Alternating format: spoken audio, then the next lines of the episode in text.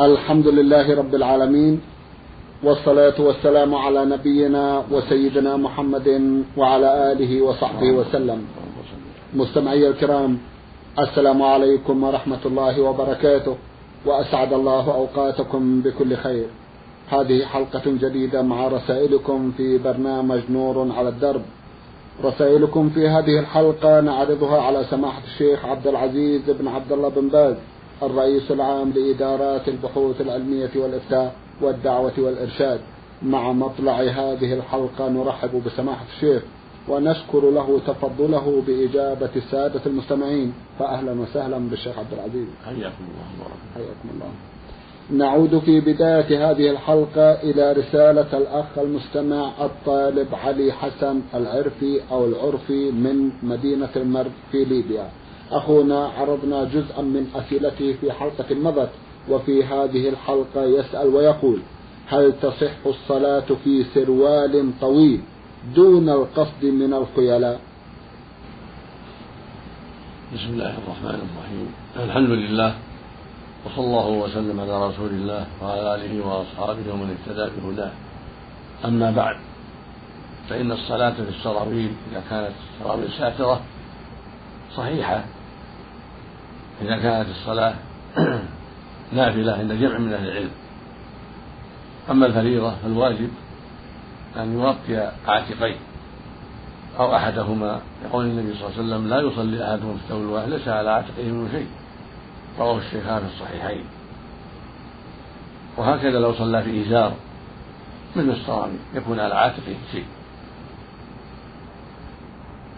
ولهذا قال عليه الصلاة والسلام لجابر لما سأله عن الصلاة في قال إن كان واسعا فالتحف وإن كان ضيقا فالتزم به فالمؤمن يتحرى السنة ويأخذ بها ويحتاط لدينه الصلاة وحدها تجزي في الصلاة كالإزار إذا كانت السراويل صفيقة ساترة. ولكن يجب أن يكون معها رداء يستر العاتقين أو أحد العاتقين خروجا من خلاف العلماء. وعملا بالحديث الصحيح ليس لا يصلي لا يصلي أحد في الواحد ليس على عاتقه منه شيء. فإن هذا نهي والنهي يقتضي تحريم الترك. ولهذا ذهب جمع من أهل العلم إلى وجوب ستر العاتقين أو أحدهما في الفريضة. وذهب آخرون إلى إلى إلى ذلك في الفريضة والنافلة جميعا. لأن الحديث مطلق لا يصلي احد ليس على عاتقه من شيء فينبغي للمؤمن أن يتحرى بذلك كمال السنة فيجعل مع السراويل رداء على عاتقيه أو على احدهما وبذلك تزول الشبهة ويحصل وتحصل الطمأنينة في صحة الصلاة. فإن صلى في السراويل وحده أو في الإزار وحده فقط فقد ذهب جمر غفير من أهل العلم إلى صحة الصلاة وحملوا حديث أبي هريرة لا يصلي التوبة ليس على عاتقه شيء على أن ذلك هو الكمال والتمام.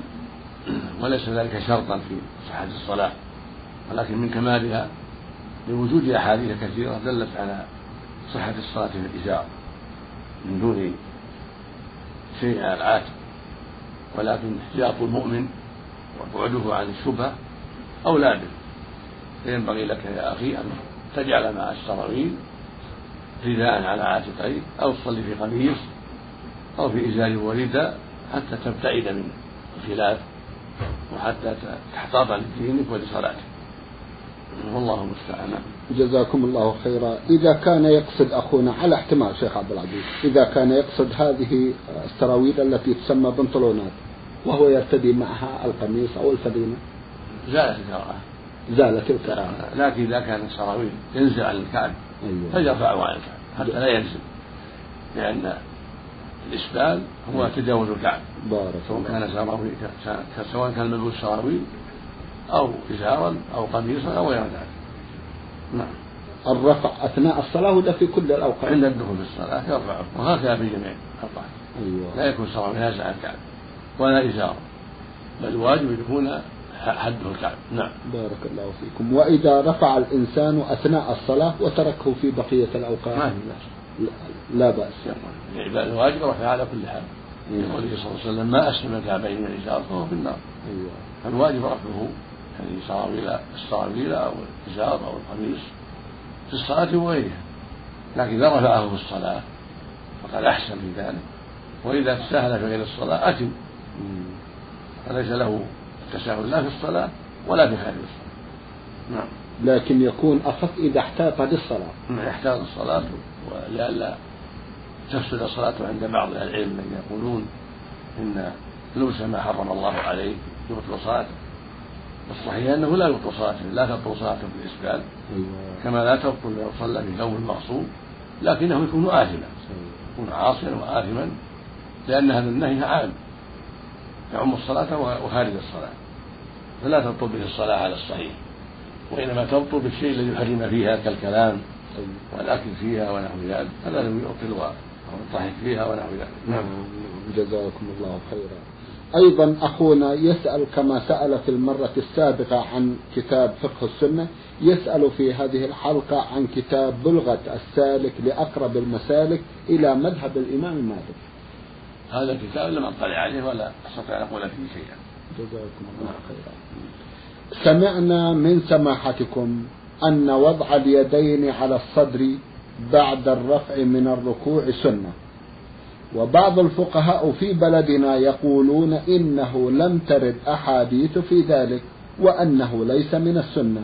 والسؤال هنا هل هناك حديث صحيح في هذا الأمر وما هو إن وجد؟ وجهونا جزاكم الله خيرا. قد دلت الأحاديث عن رسول الله عليه الصلاة والسلام على أن السنة وضع اليمين على الشمال على الصدر حال القيام في الصلاة. ولم يرد عن النبي صلى الله عليه وسلم ولا عن الصحابة أنهم أسدلوا أيديهم وأرسلوها بعد الركوع. فدل ذلك على أن هذا العمل جاري في القيام قبل الركوع وبعده. ومن زعم أن أن اليدين ترسلان بعد الركوع فعليه الدليل. لأن الأصل أن اليدين توضعان على الصدر وقت القيام في الصلاة وهذا يعم القيامين القيام قبل الركوع والقيام بعد الركوع.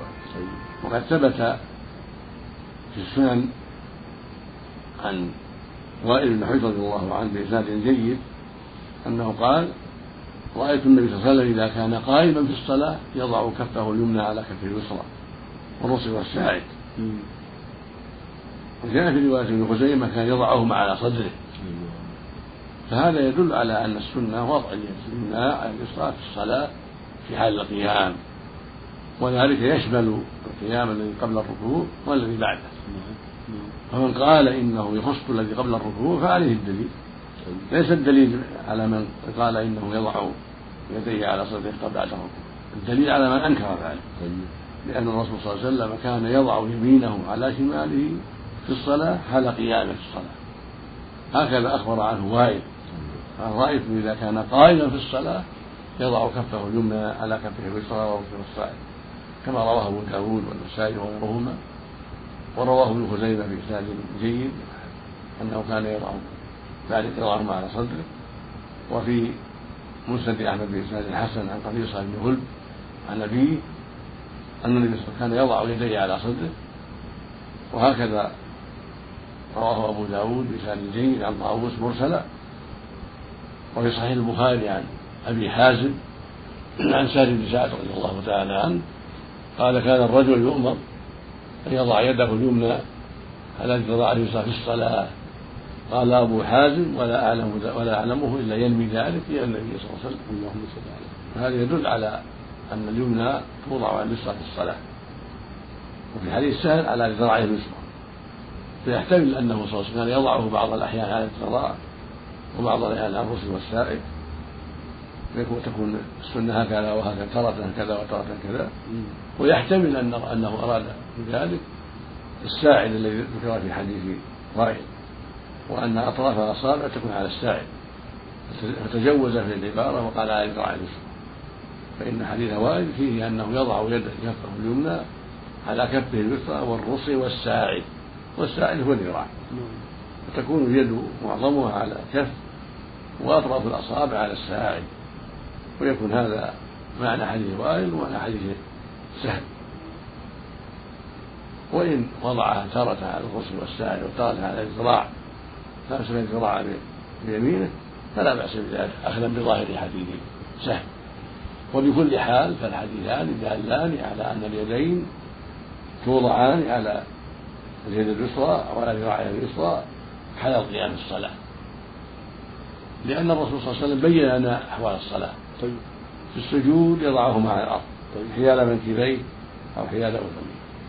في الجلوس يضعهما على فخذيه أو على ركبتيه كما جاءت في النصوص.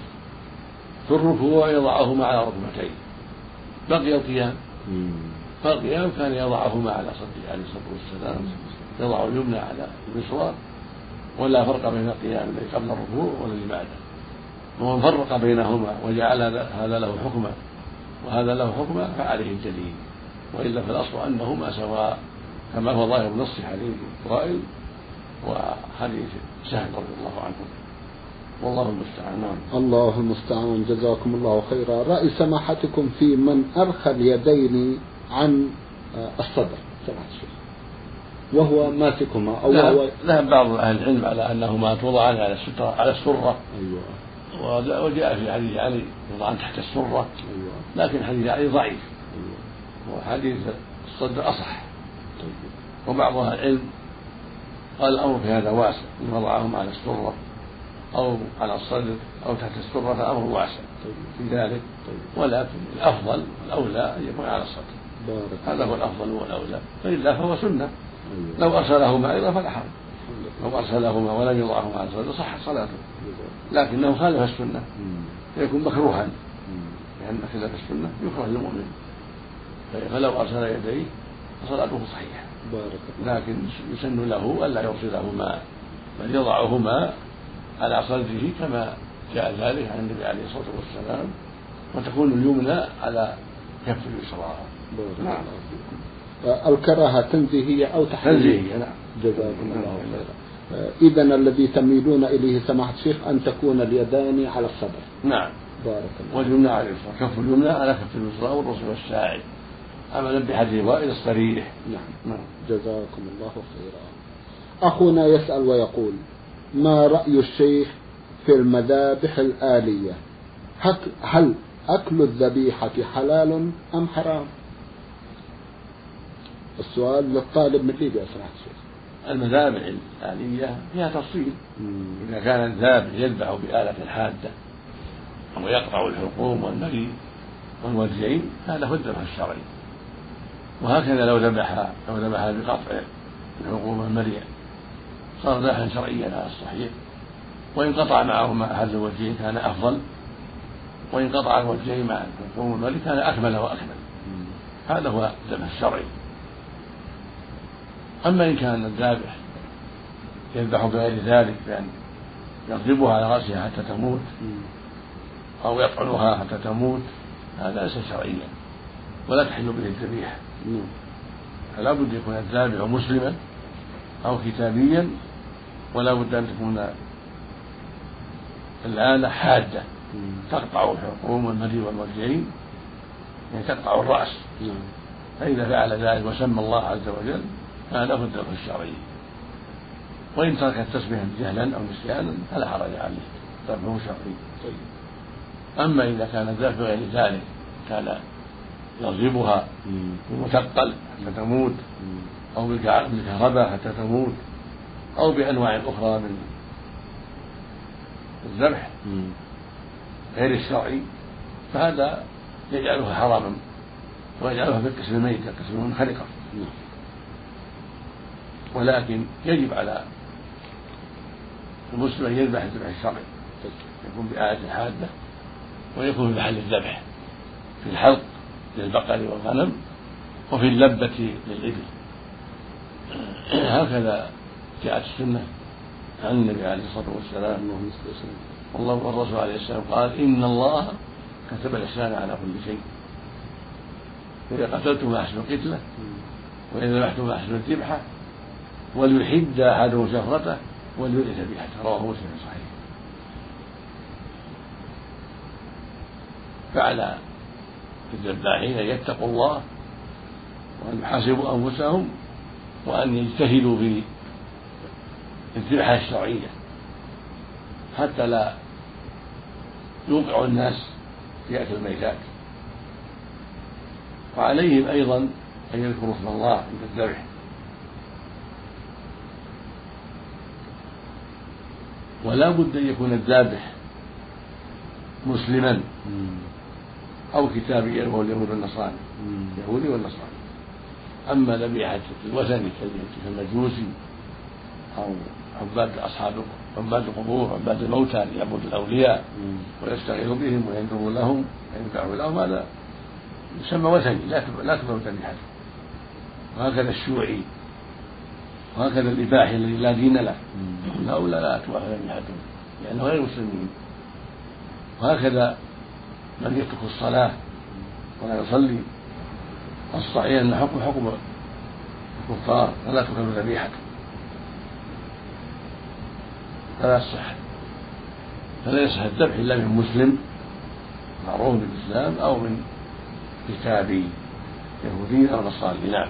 جزاكم الله خيرا. آه، شيخ عبد العزيز إذا كانت الآلة كهربائية وهي مجهزة لكي تذبح بنفسها بعد أن تساق البهيمة إليها. هذا إن كانت الآلة حادة لكن سيرها كهرباء أو تشغلها كهرباء نعم. وهي حادة تقطع الرأس فلا بأس. مع تسمية الله الذي يشغلها يسمي الله. طيب. عند إجراء الحركة التي تذبح نعم. عند إجرائها يسمي الله وينتهي الحركة حتى تذبح. فلا بأس بذلك بارك الله فيكم. آه، ماذا عن التخدير؟ سمح الشيخ. تخدير البهيمة قبل ذبحها حتى لا يكون هناك إتعاب التخدير للذبح. لا يضر. التخدير لا يضر. ذبحها وهي حية. نعم. لا بأس. لكن لا يكون تعذيب أيوة. التخدير لا يضر أما تعذيبها بالضرب بالعمود أو بمقرعة على رأسها أو ما أشبه ذلك أو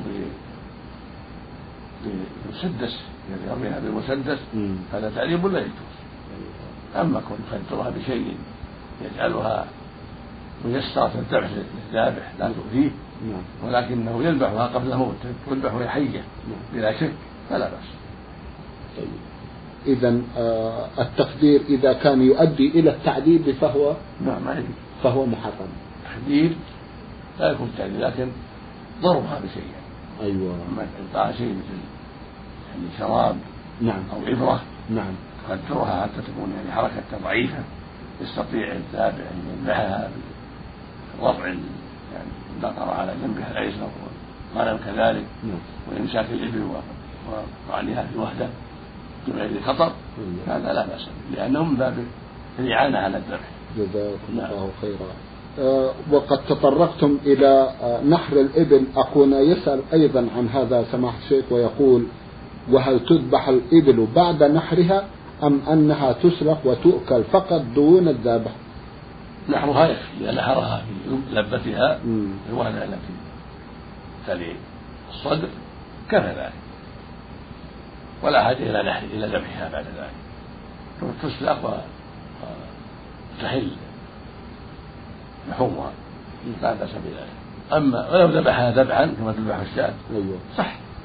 لو ذبحها من عند الرأس مثل ذبح الشاة.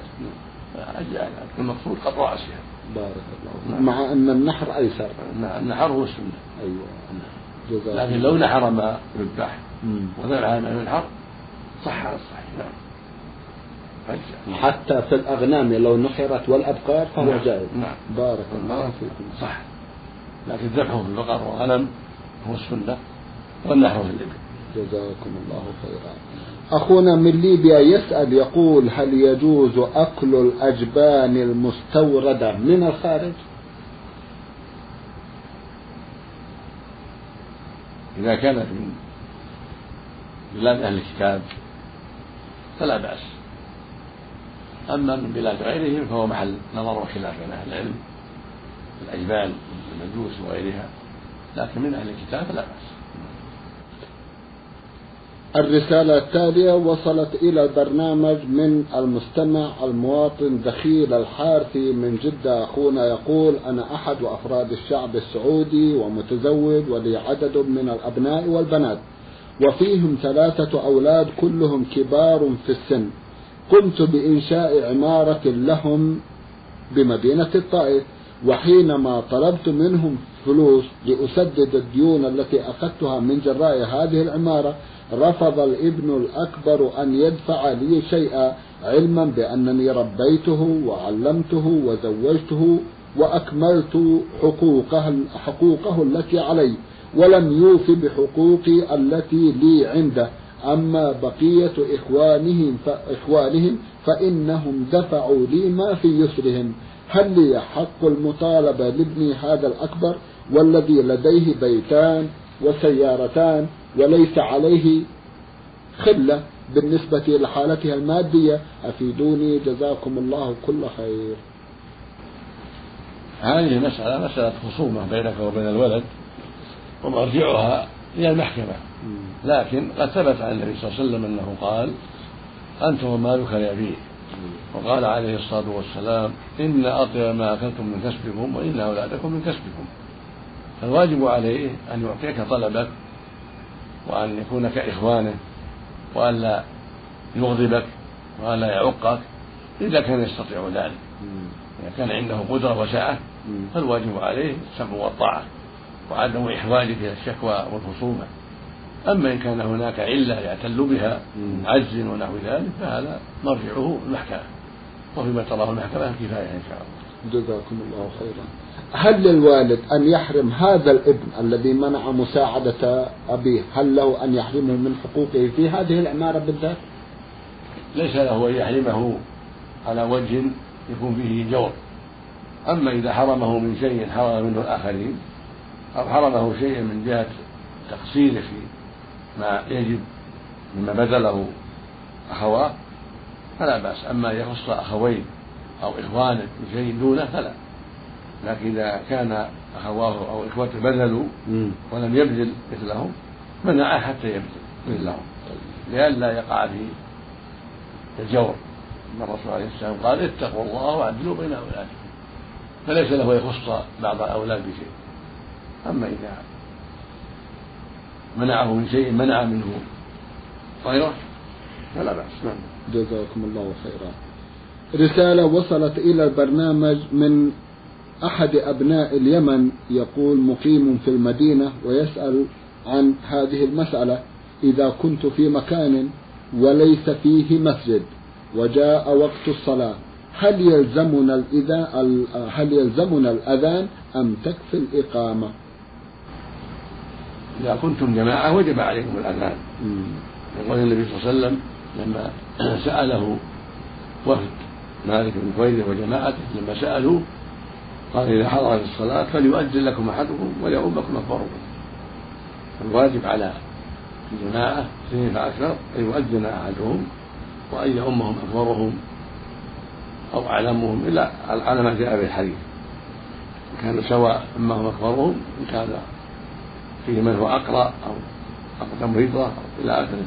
قدم الأقرأ فالأقرأ يقدم الأقرأ ثم الأعلم بالسنة. نعم. ثم الأقدم هجرة ثم الأكبر سنا إذا تفاضلوا أما إن كانوا سواء في العلم والفضل فيأمهم أكبرهم سنا. كما قال النبي صلى الله عليه وسلم يأمكم أكبرهم. نعم.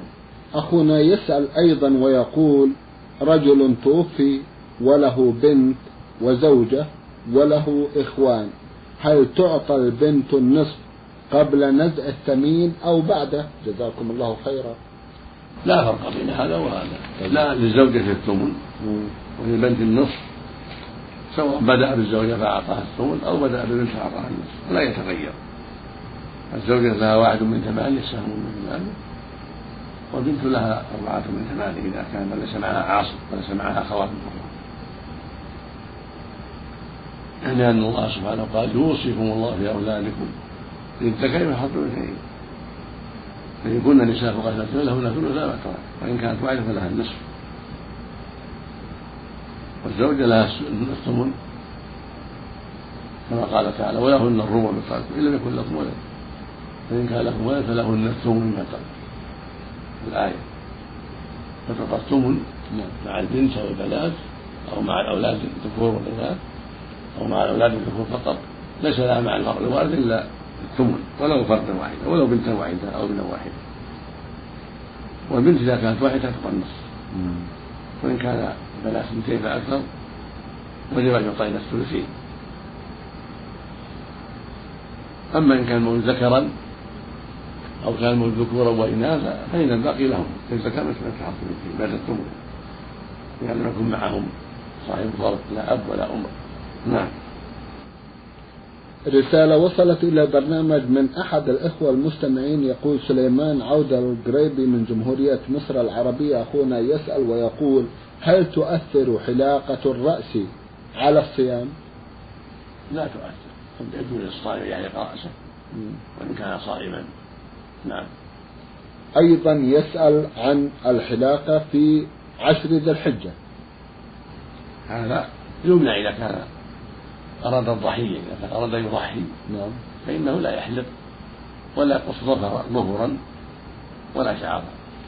لقول النبي صلى الله عليه وسلم إذا دخل شهر ذي الحجة وأراد أحد أن يضحي فلا يأخذ من شعره ولا من أظفاره شيئا وفي لفظ ولا من بشرته شيئا فإذا كان قد عزم على الضحية نعم لنفسه أو لنفسه وأهل بيته أو لنفسه ووالديه فإنه يجتنب شعار الظهر فلا يحلق شعره ولا يقلم أظفاره لهذا الحديث الصحيح.